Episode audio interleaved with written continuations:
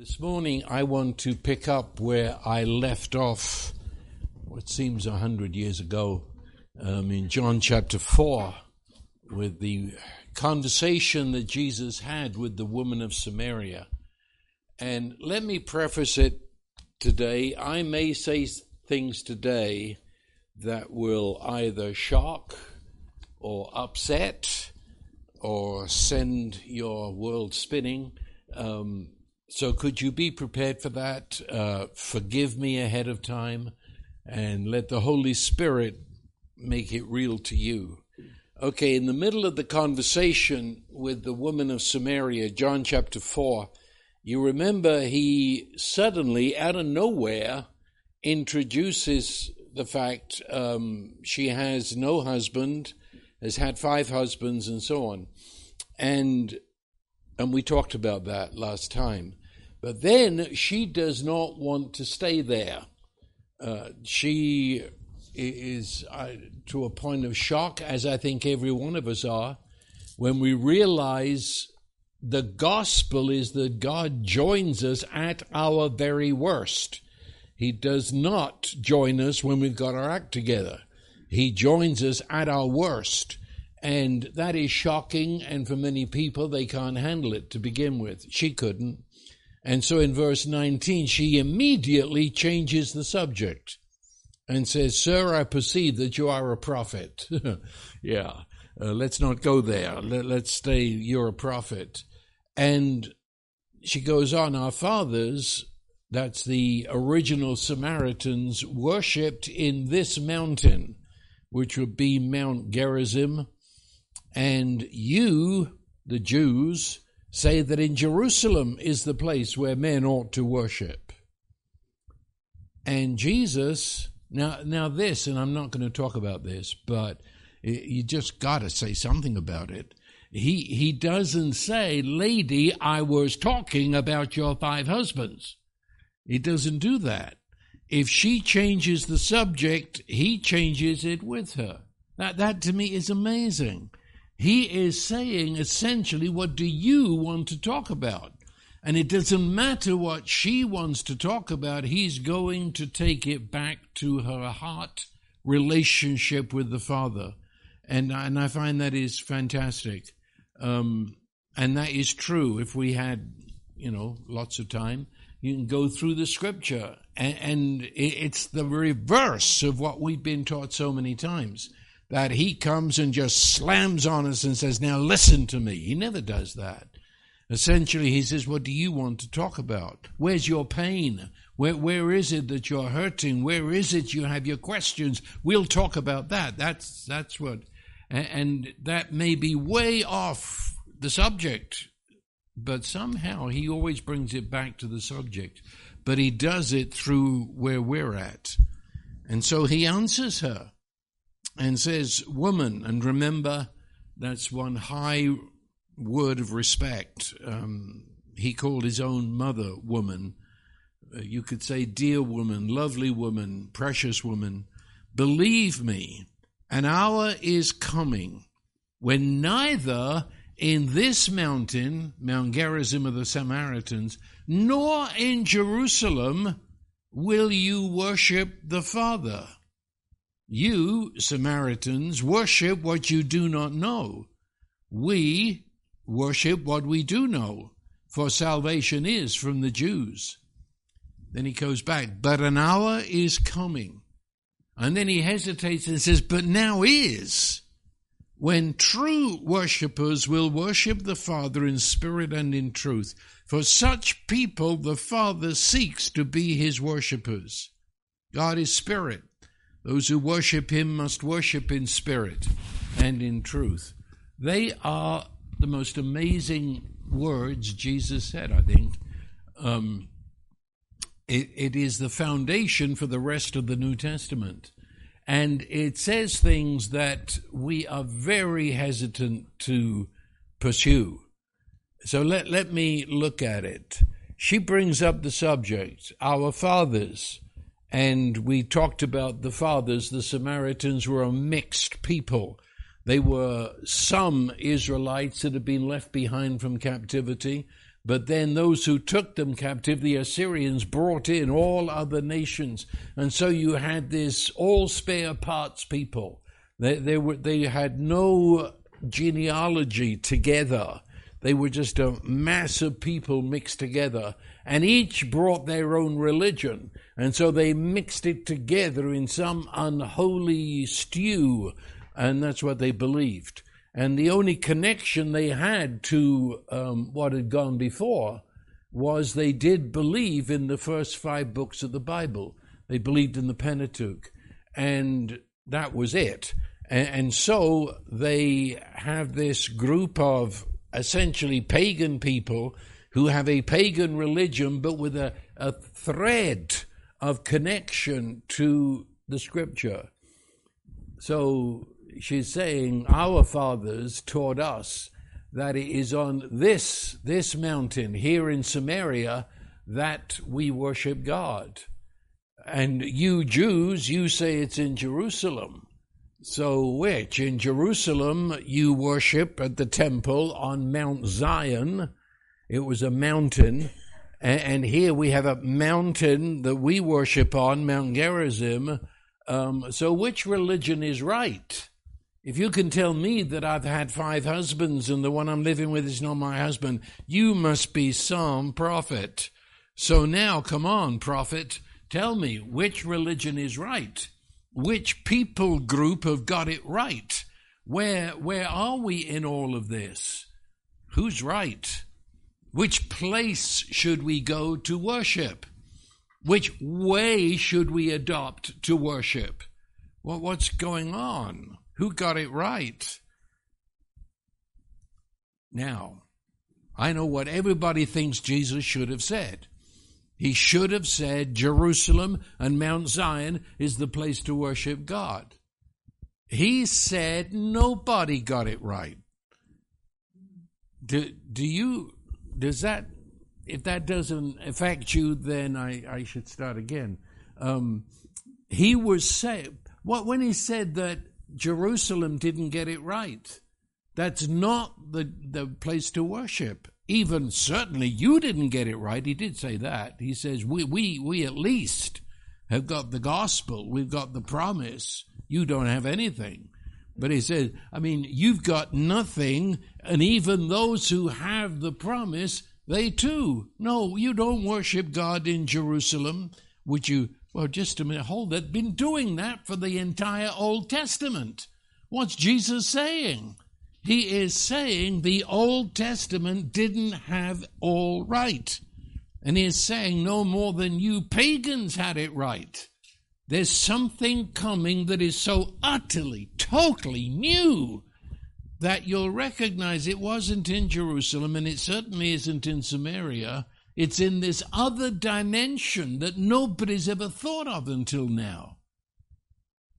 This is, this is getting very upsetting. Because now, what do I do with all of that Old Testament? What do I do with what Andrew just read, where he says, um, We go to the house of the Lord? He, he's just saying, No, um, it, it's not a house that's built on a mountain that we say, Now this is the right way. He said that that's not it. So, what's the Old Testament been talking about?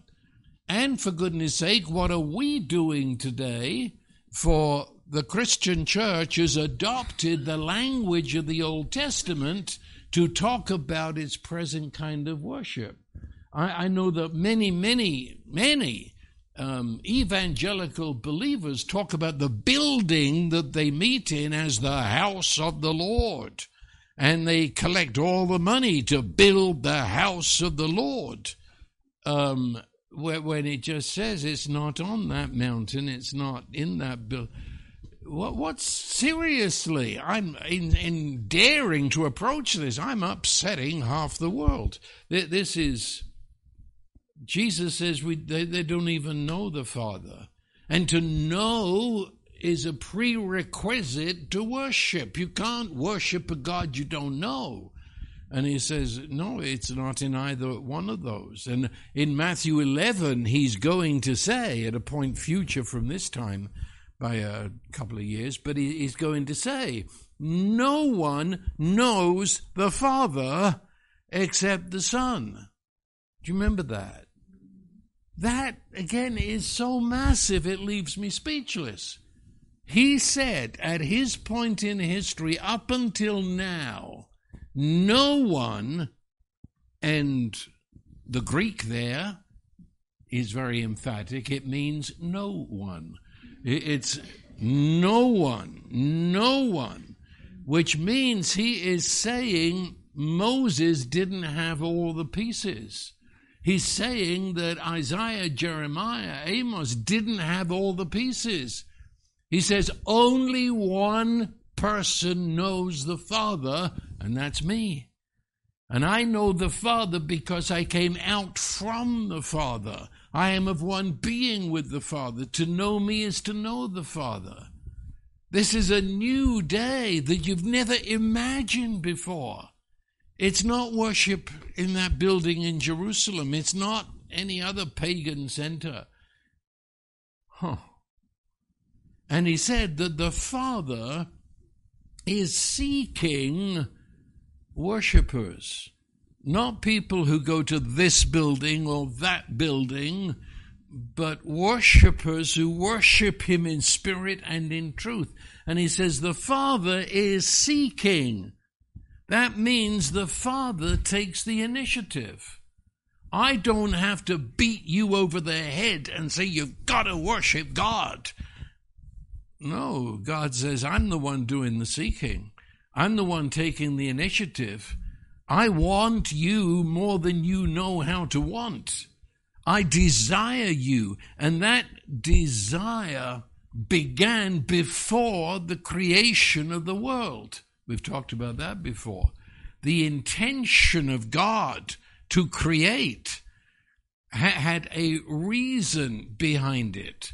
The, the intention of God was that we should be created to be adopted into the family of God and to worship God heart to heart, face to face, to know and be known.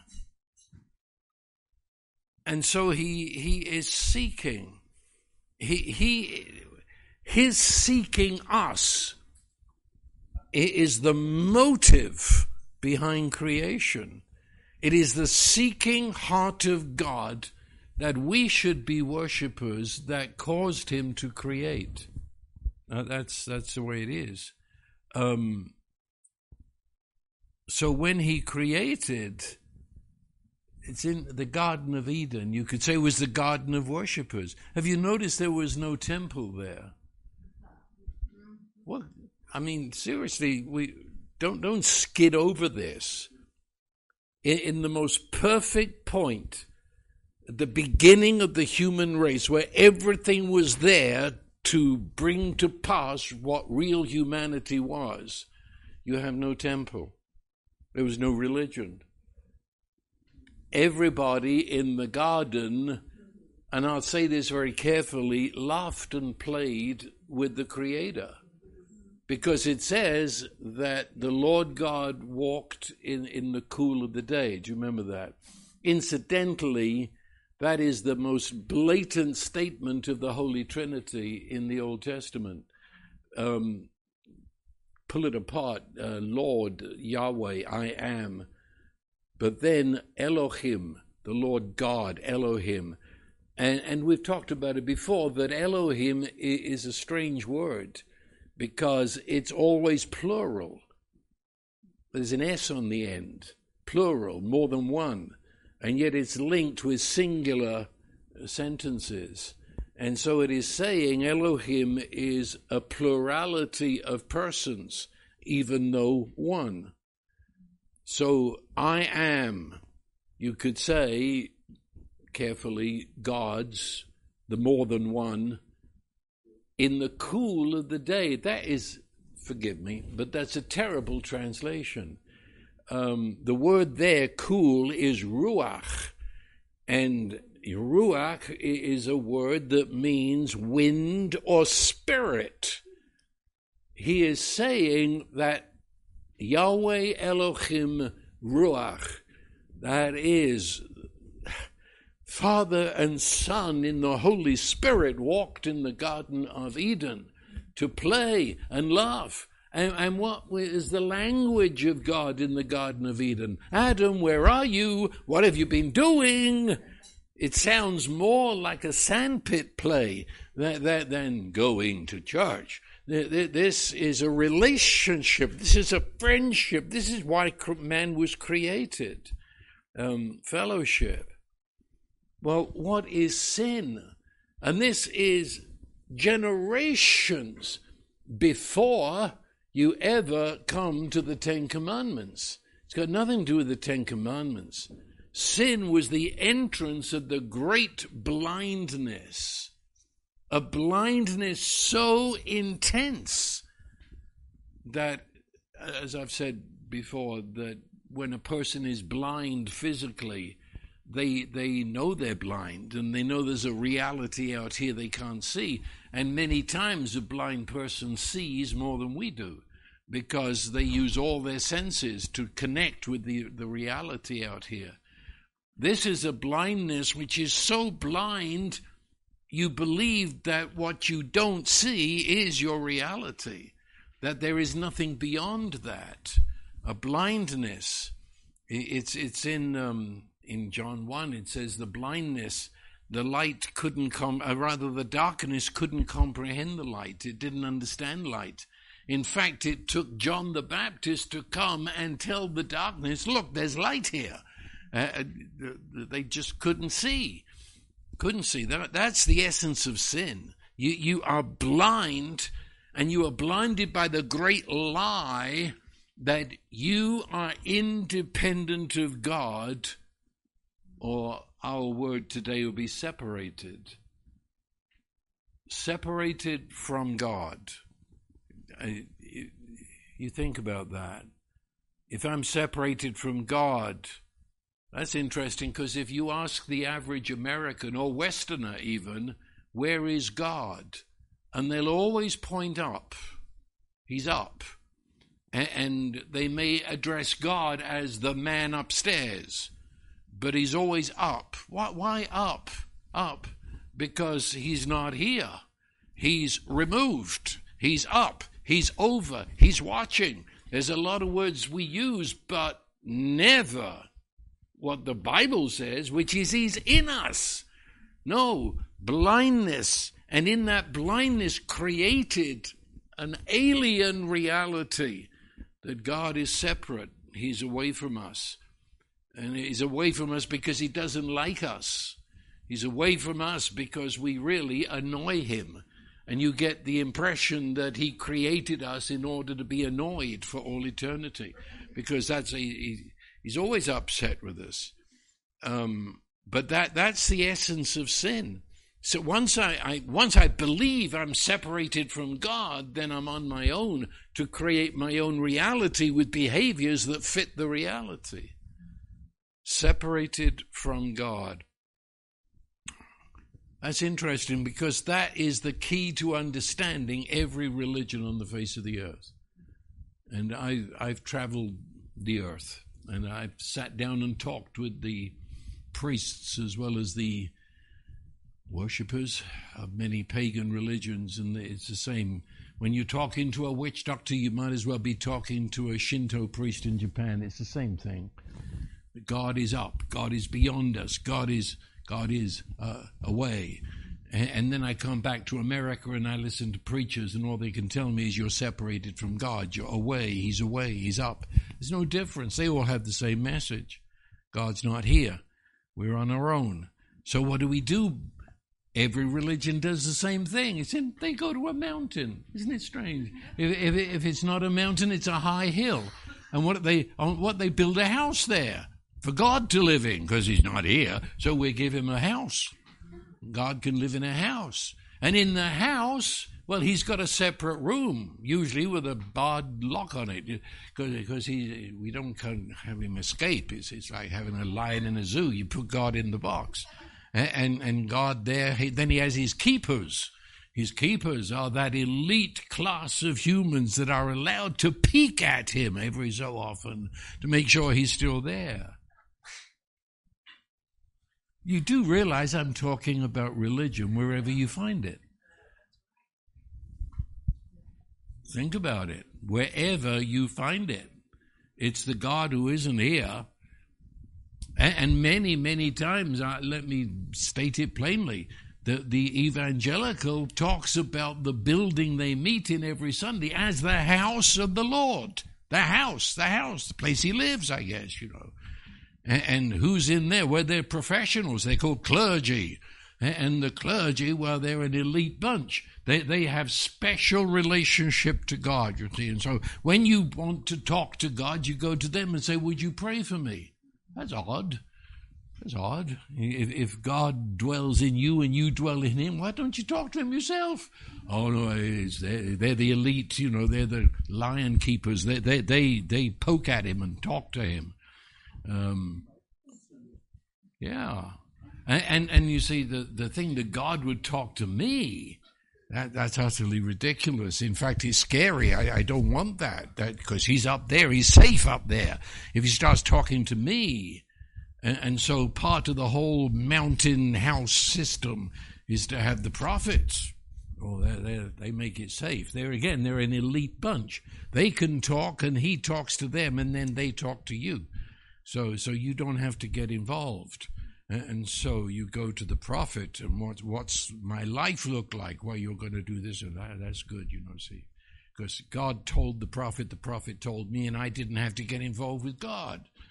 Um, Amazing, isn't it? Because I thought he could talk to you. But um, do you see what religion is? Religion is separation from God, and it shows up in a hundred different ways. We can't think of God filling every day of our life 24 7. So, no, we don't do that. So, that house on the mountain, they give special days. So now on a Sunday, well, that's uh, that's God's day. At least half of it is, and um, and we go to God's house, like going to Grandma's house. And when you go and you start talking in whispers, because you know this is God's house. I'm not used to this, and don't you notice? Is it only because I travel to all different churches and see this nonsense going on? And and people who are the funnest people on the planet until they get in the church parking lot. Then something happens to them. Uh, and they're the most miserable people on the earth because they're coming into God's house. And they're all scared and they look around and they sit there and no one talks. And if the, if the child laughs, then shut up. Your church. You know. We're laughing and we should laugh. But you realize what I'm saying here? This is separation. Why, why don't you act like that at the dining room table? If the glory of God fills your house, then no, we think He lives there, you see, lives there. And you can't laugh there, and you can't have a barbecue there, and the children can't play there because it's God's house. It's on the mountain up there. We go away, made it, you know. Now we can act normal. No. That's religion. It's religion. Religion is always exterior. He's up, he's above, he's away. And I've got to do something to perform so that he'll at least crack a smile. And of course, then you get to Israel. Israel, and again, we don't read this too often, but when they came to Mount Sinai, you know, they were brought out of Egypt and they came to Mount Sinai. And when they got there, the Lord told them why He had brought them there. He said, You shall be a, an entire nation of kings and priests. You're a holy nation. A whole jolly lot of you. Which means every one of you has free access to me. And he said, when you want to worship me, just uh, make a, a sort of dirt hump, and, and Dad will, will lead you in prayer and worship. And the glory of God came down onto Mount Sinai, and they're the only people ever created that heard God Himself speak to them in the Hebrew language. And they said, Ooh, this is getting too close. we're, we're separated. They, they listen to the reality of their darkness and says, this can't be happening. And if it is happening, it's so scary, I don't want to pursue it. And they turn to Moses and says, you go, you go up there and talk to him. We, we don't want to. This, this is getting too upsetting, very upsetting. We're scared of this because it doesn't fit the darkness in our minds.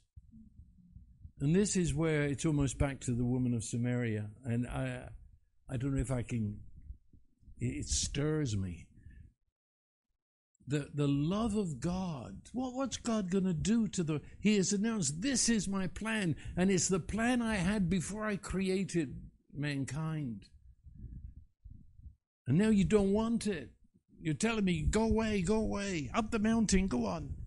We'll send a special elite person to, to talk to you. Why didn't God just wipe them out? If He's the God that we're told He is, He should have been royally upset. And He should have said, Forget it. If you don't want it, I'll find someone else who does. Instead, and now hear me, because this is how He deals with all of us. He says, then, if that's where you're at, if your reality is the lie, because God doesn't believe in our reality, we're saying He's separate, and God, no, He's not. But He said, if that's where you're at, then because I want to love you and talk to you and bring you to truth, then I will join you where you're at and I will talk to you within the boundaries that you have given to me. Does that make sense? And so Moses came down the mountain and he says, God said he'll live in a tent along with us. Would that be okay, kind of thing? He's, it's as close as he can get without scaring you.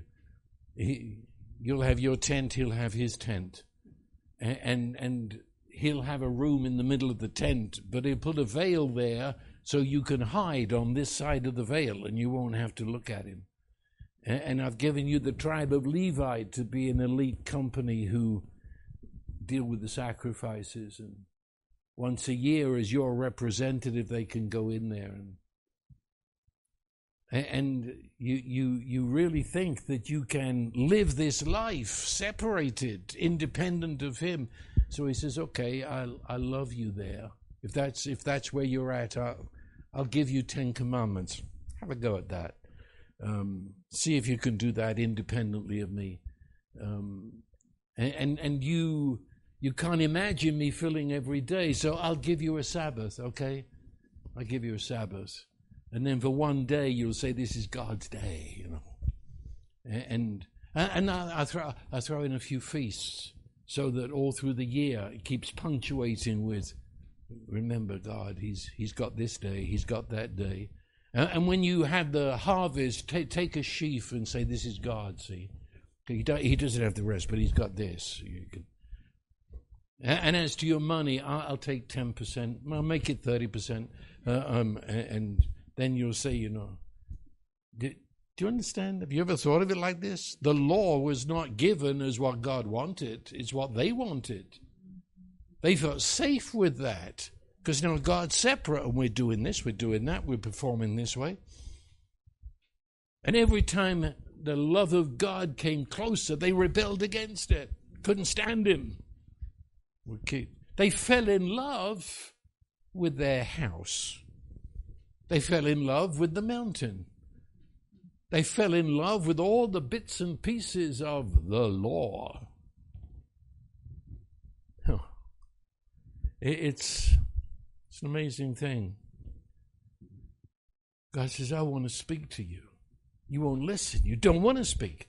Okay, I'll, I'll, I'll, I'll, I'll deal with you at that level. And I'll send you prophets. And the prophets will tell you what I'm saying. And that's the way it was. God deals with us where we're at, not where we should be. It's marvelous.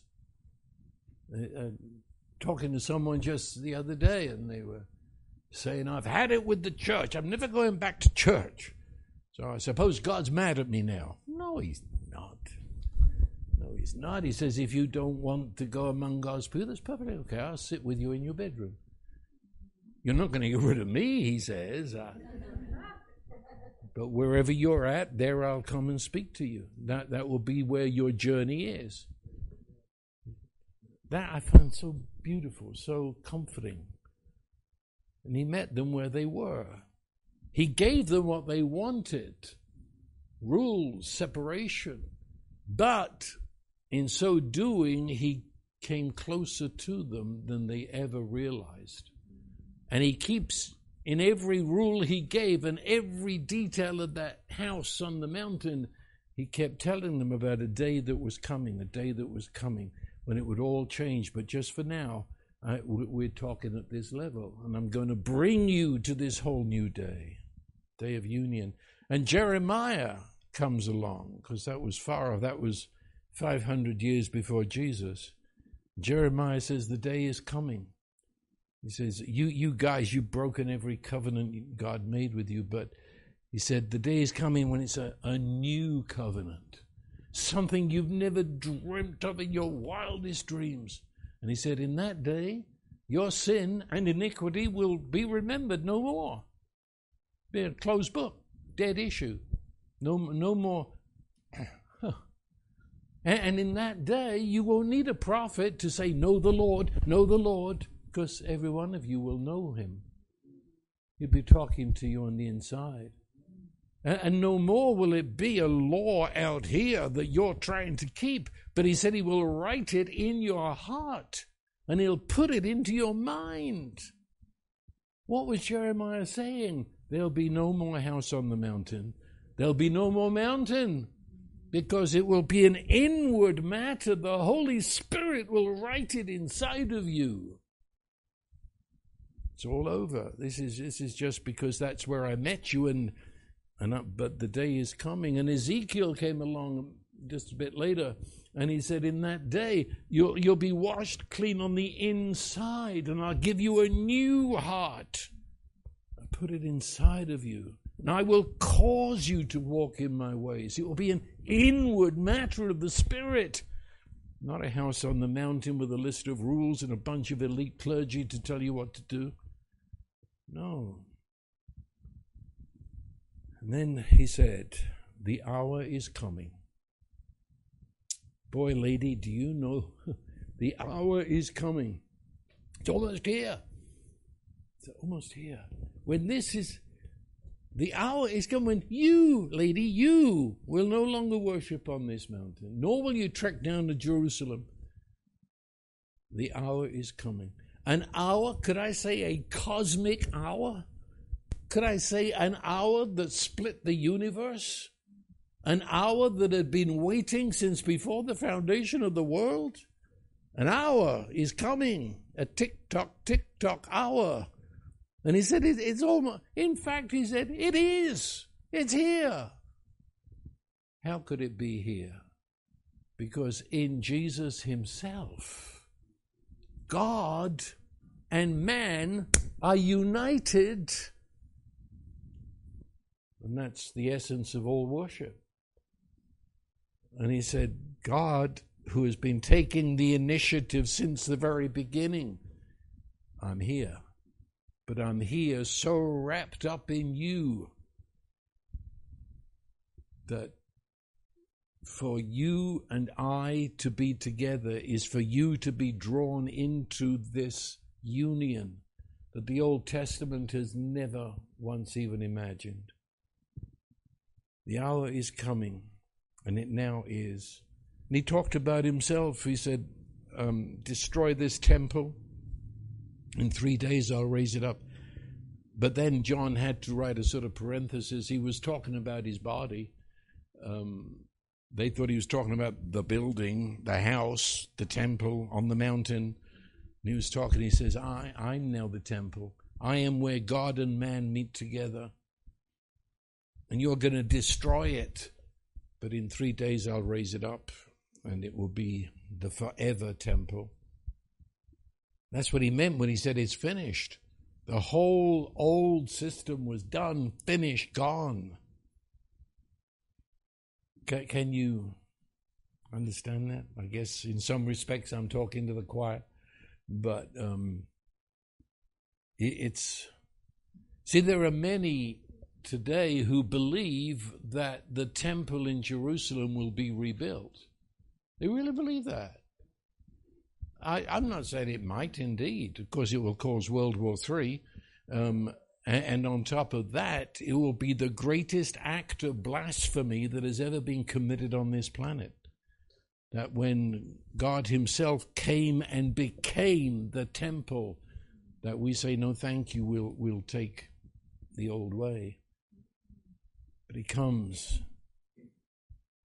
His blood shedding was what it cost Him to get inside our darkness and seeing as we see separation from the inside, and in that inside to declare God is light, the very opposite of the darkness. God then is union, God is friend, God is this coming together of God and man. That's the light. And he says, It come together in me, in Jesus. God is love. He's not against you. He's not to be afraid of. And he blew to pieces the darkness and raised, and we were raised with him. Which means we now, think about this, he who is the temple has now given himself to us. We join to him we become the temple. Okay. This building is a bit. Interestingly, before we got here, this was a bar. Did you know that? This was a dude ranch and it was a bar. That's good because it, it's not the house of the Lord. I know many persons have met with Jesus in this building, but it's not the house of the Lord. It's got a checkered history, this place has. I'll tell you where the house of the Lord is, sitting right in front of me. You are the stones that make up the house of the Lord. The house of the Lord is, it's not a mountain, it's not a building, it's not an organization. The house of the Lord is where God the Holy Spirit lives inside you and I.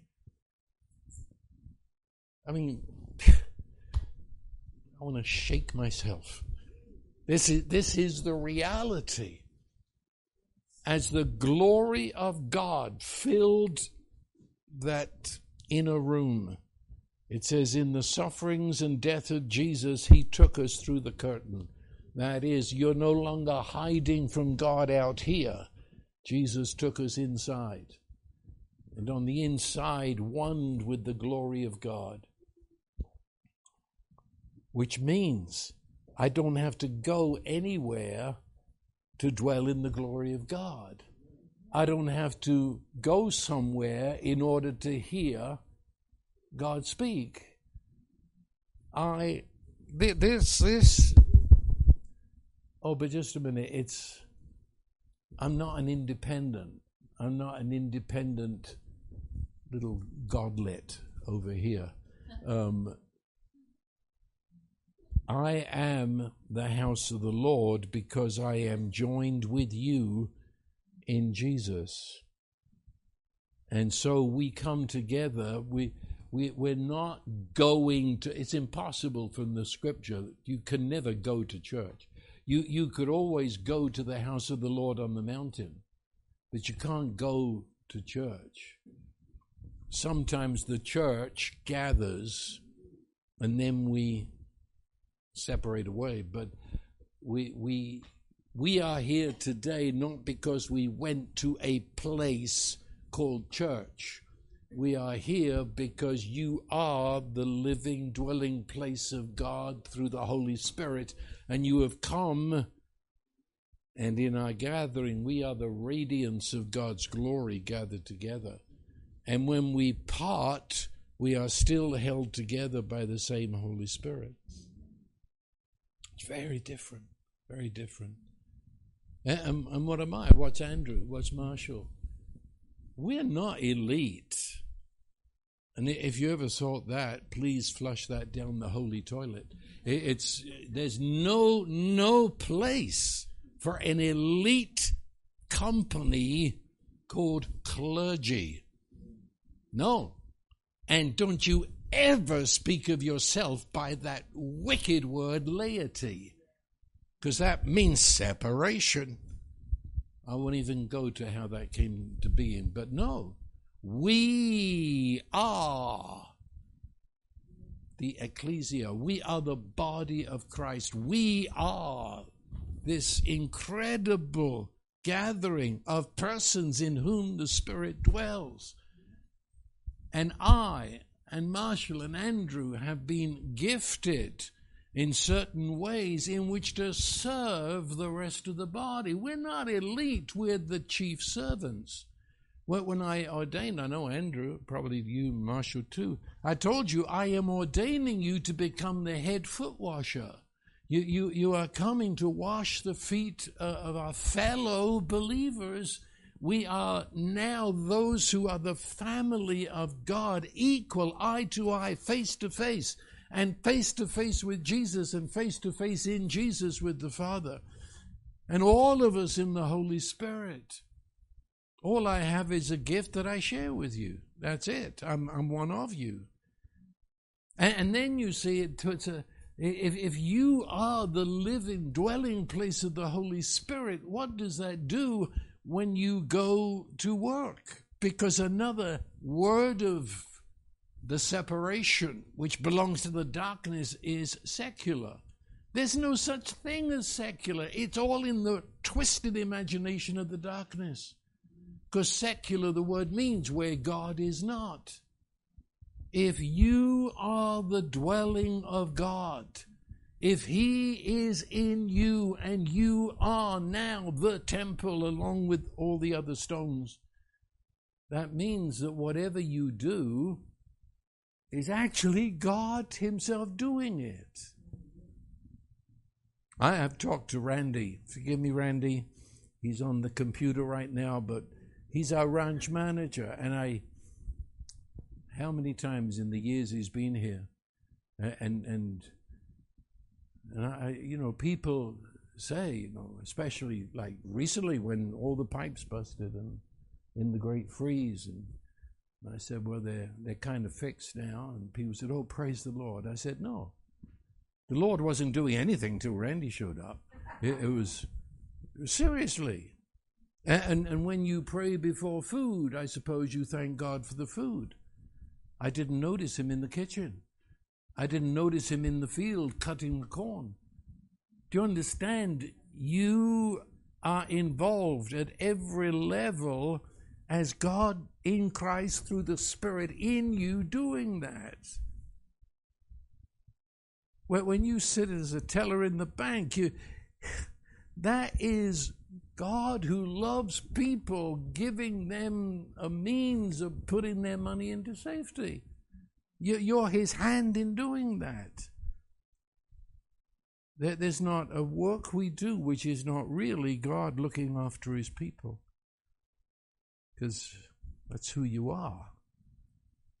And, and so you have your gift, and your gift, I look at you, I could never do it. I couldn't do it. You look at me, some of you, and say, I could never do it. No, that's the way it is. Um, not one above another, it's just different gifts that are serving each other and blessing each other. But it is Christ in us, the glory of God in us, for we are the place where He and humankind meets together. And oh, by the way, this isn't the Sabbath. Did you know that? And I know it's Sunday. On this Sunday, we remember, recognize, declare, celebrate that Jesus rose from the dead. I'll give you that. But this is not the Christian Sabbath. Do you, do you understand that? It's not. The Sabbath is Jesus. That's what Sabbath was all about resting in God. And Jesus carries us to that rest. this isn't the Sabbath. This is a very convenient day to get together and, to declare uh, the gospel and resurrection. But it's not a Sabbath. So, so don't start applying all the laws of the Sabbath. No, you are the you are the Sabbath because Christ the Sabbath is inside of you. Huh. See what I mean? Um, and and and righteousness is not keeping the Ten Commandments. The Ten Commandments are gone. That that was what now then? The Holy Spirit living in you, the life of Jesus. And we live the love of God, and the love of God is fulfilling all the law plus. So we don't live by law, we don't live by rules. We don't live by this day and that day and this feast and that feast. It's very convenient, that's all.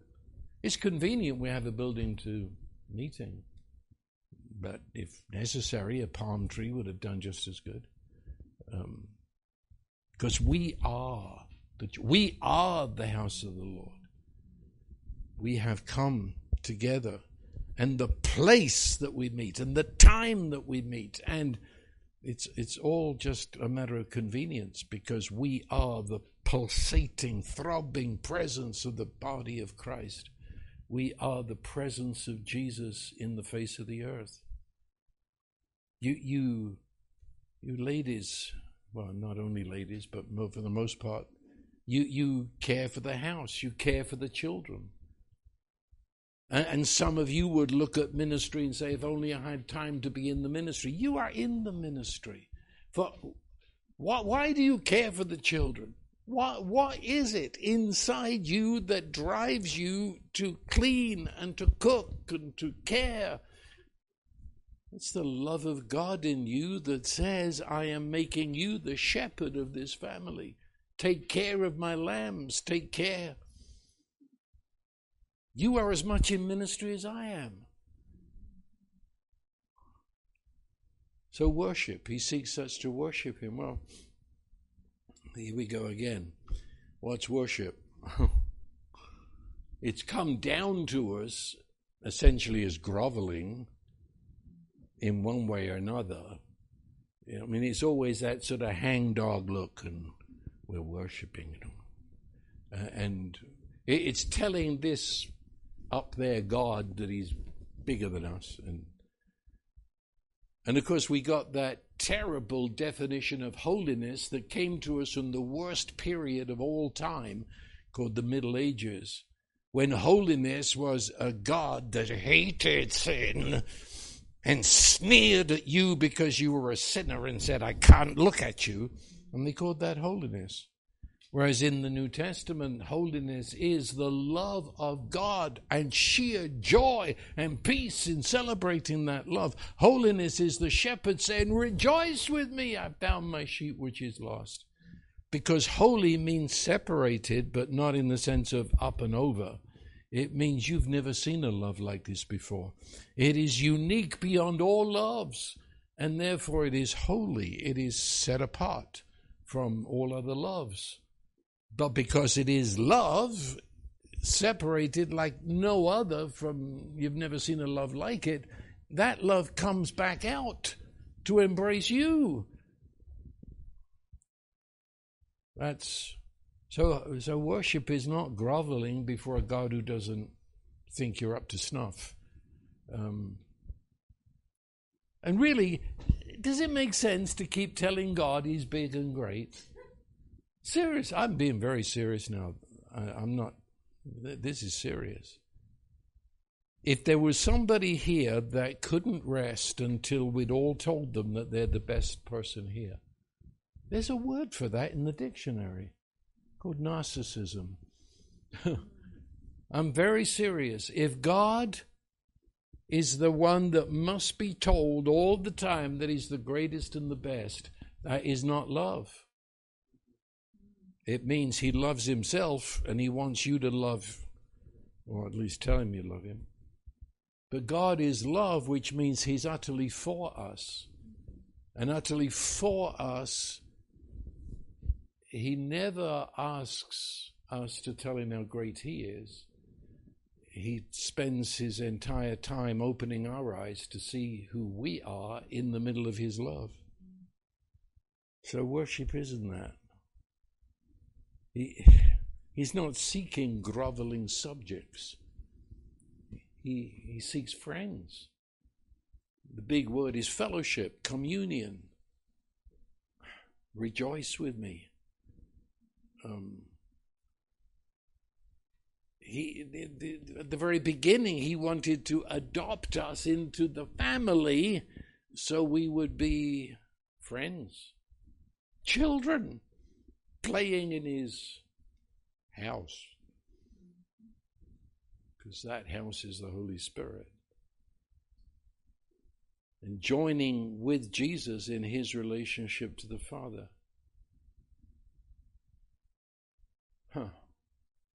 So we are the fulfillment of everything the Old Testament was pointing to. And when Jesus came, he said, That's over. Now this is the new. So there's no more reference to sin, for Jesus blew the darkness apart. We, we don't concentrate on sin. There's no more need for a prophet who's going to tell you what your life is going to be like.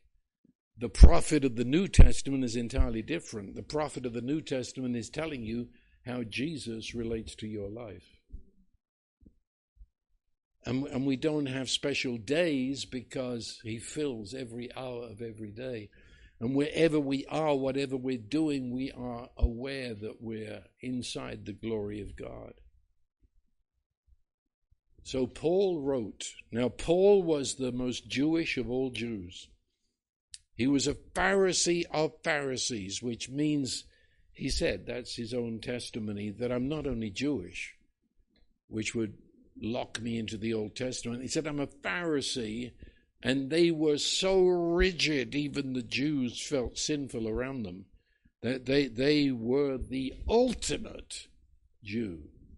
And Paul, Saul of Tarsus, the ultimate Jew, who said that well, actually, I tell you, I, I quote now from Jewish literature that the holy place, the room where they locked God in with the veil in front of him, they believed that was not only the center of the universe, literally, but they believed it was where heaven and earth met together. I can't tell you, there's no words to express how they looked at the temple, how they looked at Mount Zion, how they looked at the Holy of Holies. That man, Saul of Tarsus, wrote in Corinthians, Don't you know that your body is the Holy of Holies? The word he used, we translate it temple. That's not. The word there in Greek is naos, which means Holy of Holies. He said, You are now what the Holy of Holies was in that temple.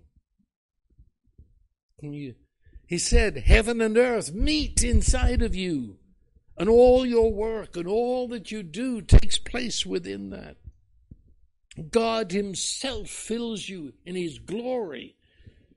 All your life takes place within that. I, I we'll never forget for many reasons. When, when we were in Israel and had a very interesting guide, it's another story, but um, he said, I can take you to the Holy of Holies.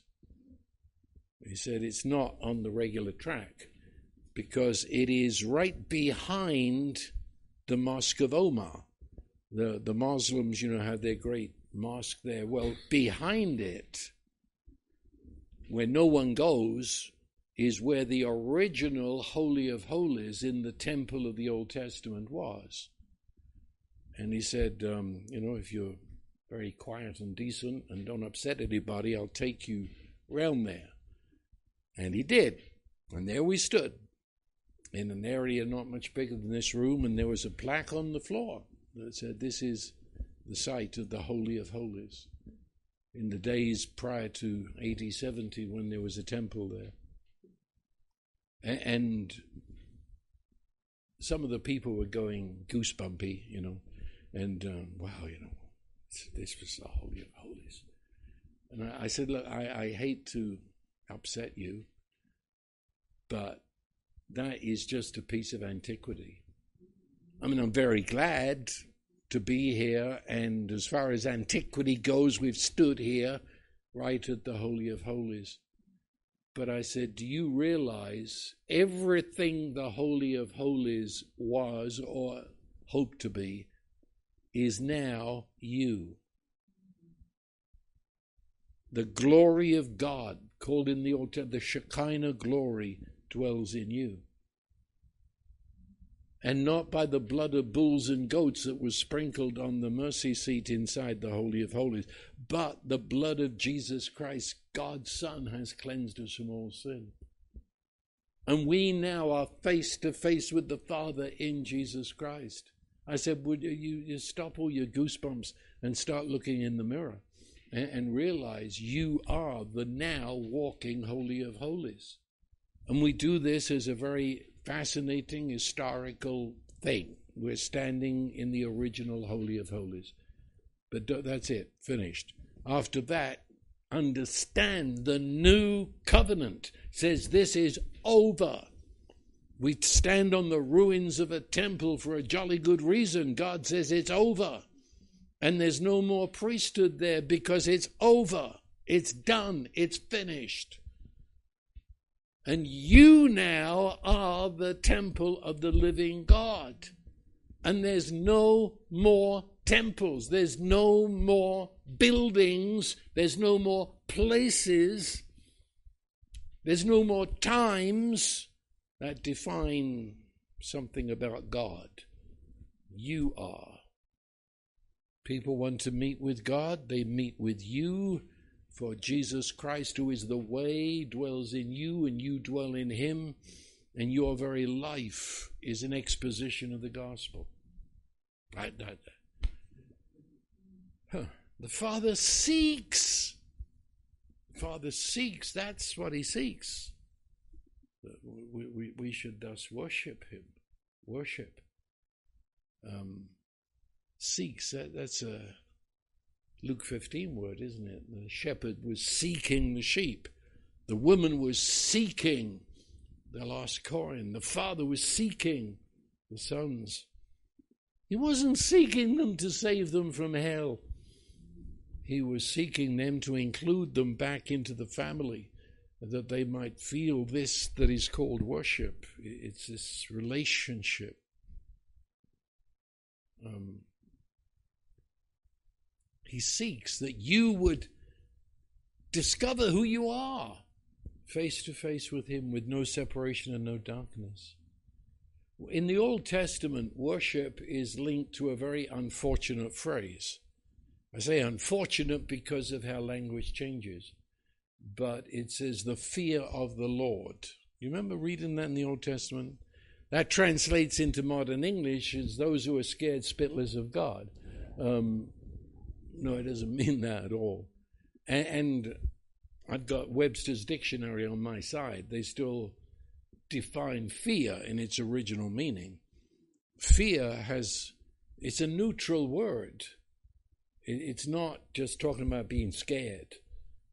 That's one aspect of it.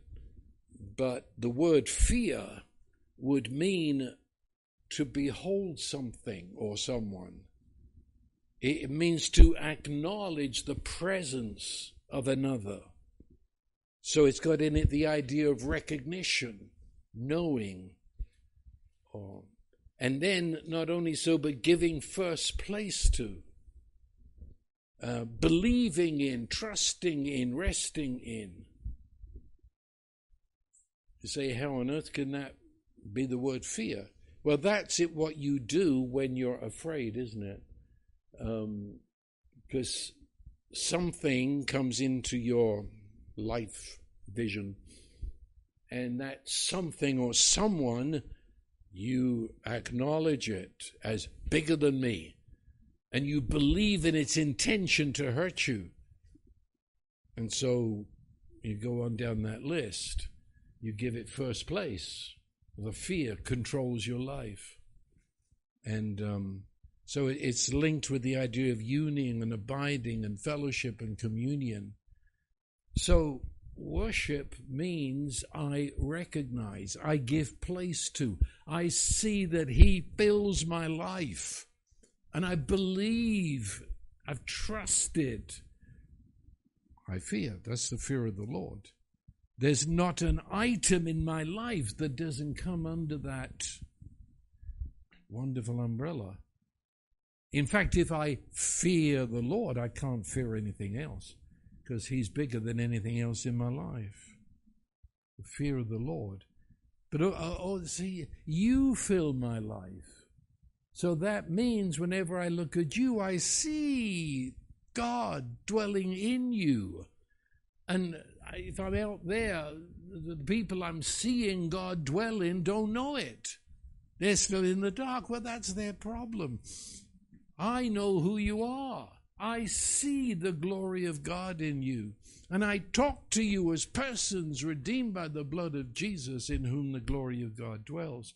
And in so doing, I'm worshiping God by acknowledging you and loving you as He loved me. That's worship. So we behold him, his immediate presence, the presence of love, the presence of him who has achieved his end. So we don't grovel. That, that's what the word has come to mean. We, we received it as a gift from the Middle Ages and the witchcraft of the Middle Ages, but it doesn't, no, it's not. It, it's this other wonderful word worship. In fact, the word worship in plain English means to declare the worth of. Worship, worthship. It's saying the one is worthy. Um, and so, if a person is worthy, then I surrender to that person. I surrender to their opinion, and um, and and their their worth invades my life. And so, I come into the New Testament, you'll find every word there that I've just said for the last hour. Um, I didn't make it up. I'm, I'm not. I'm not being a wacko out there. This is the New Testament, and and the the church has drifted so far that they are living in the Old Testament, trying to use New Testament language, and it doesn't work. See, Ephesians 2, the last verses, it says, You are built together through the Spirit to, to, be, to be a dwelling of God. That, that's what a temple attempts to be. Well, he says it's you. That's who you are. In Peter, it says, You all are priests who are giving praise. Your, your offering is not a, a dead animal, your, your offering is giving praise to God. And, and, of course, we've already quoted from Corinthians where it says, Your body, this, this body, we are the very holy of holies. That, that's who we are. And anyway, those words we use all the time in Christ, Christ in you, in, in, in, in. He's not up, he's not over, He's not up the mountain, he's not in the house. He's in you, and you are in him, which means you live in a mutual indwelling. For me to live, said Paul, is Christ. Well, as I said, this is going to upset people, I know. Um, and I, I, I don't say that casually. There's a lot of what we say that if people believed it, it would cost them a lot of money because they'd have to dismantle what they call their religion. They'd have to dismantle their temples and realize the reality of Christ in us. Mind you, we still have a building. I, I, met someone the other day who said, Well, we, we, we no longer go to the church, we meet in a home and so that, that's, we're going to have revival now. As if now we don't meet in the building, we meet in another building. and, and in the other building, because it's not that building, then we're going to have revival. And we kicked out our pastor, so we're really on the road to something here. Um, no, that's you missed the point. I don't care where you meet. You can even meet in a building that you call church, just so long as you know it isn't. As long as you know that you are. Do you realize we've risen above buildings or no buildings? And, and of course, someone's going to be the leader. Just don't let him think he's an elite class. Um, and Jesus said it's no longer on the mountain, but he went to the mountains to pray. So obviously, he, he's not against mountains. He's not against the hill country. You know, do, do, you understand? Um, we don't worship the Bible as the fourth member of the Trinity. But on the other hand, I exegete the scripture and recognize its place. But Let, us get get the balance, you know. Um, back in the charismatic movement, do you remember? Some of you remember those days, and they stopped using hymn books. Oh, that was so funny. They they said we're we're, we're charismatic. We don't use a hymn book now. We sing off the wall, and, and they had the you know put the words up on the wall. That was supposed to be. Now we're done. You see, we're now we're free. Now we don't have hymn books. They're daft. I mean, you got another hymn book. It's on the wall. It's please. Can can we get sense? You know, we we live so gloriously in the spirit. We use everything we can lay hands on, but we recognize that the reality is the Holy Spirit within us, and um, so it's not on this mountain It's, it's where we are. And so in Zechariah, speaking of these days of the Holy Spirit that began with the finished work of Christ, Zechariah said, In that day, even the horses will have holiness unto the Lord hanging on their forehead. Um, which uh, that means that, you know, those horses that pulled the wagons, those sort of 18 wheelers of the day. Well, he said, even the 18 wheelers will have written on them the holy place. Uh, you work in the oil fields, well, it's got holiness unto the Lord. You can't escape this. God owns his creation and fills his creation. And that's what it was all about from the very beginning. So, I guess that's it. Um, I trust the Holy Spirit has spoken deep into some of our hearts and shown us the reality of our life in Christ. And Father, we thank you. How can we put words to it? That in Christ Jesus we are face to face with you in the Holy Spirit. We thank you. We are at this micro moment sharing, literally sharing in the relationship of Jesus to you. We are participating in your relationship to Jesus as, as to us. We thank you. We ask, Holy Spirit, open the eyes of our understanding that we may know the hope to which we are called. Amen and amen.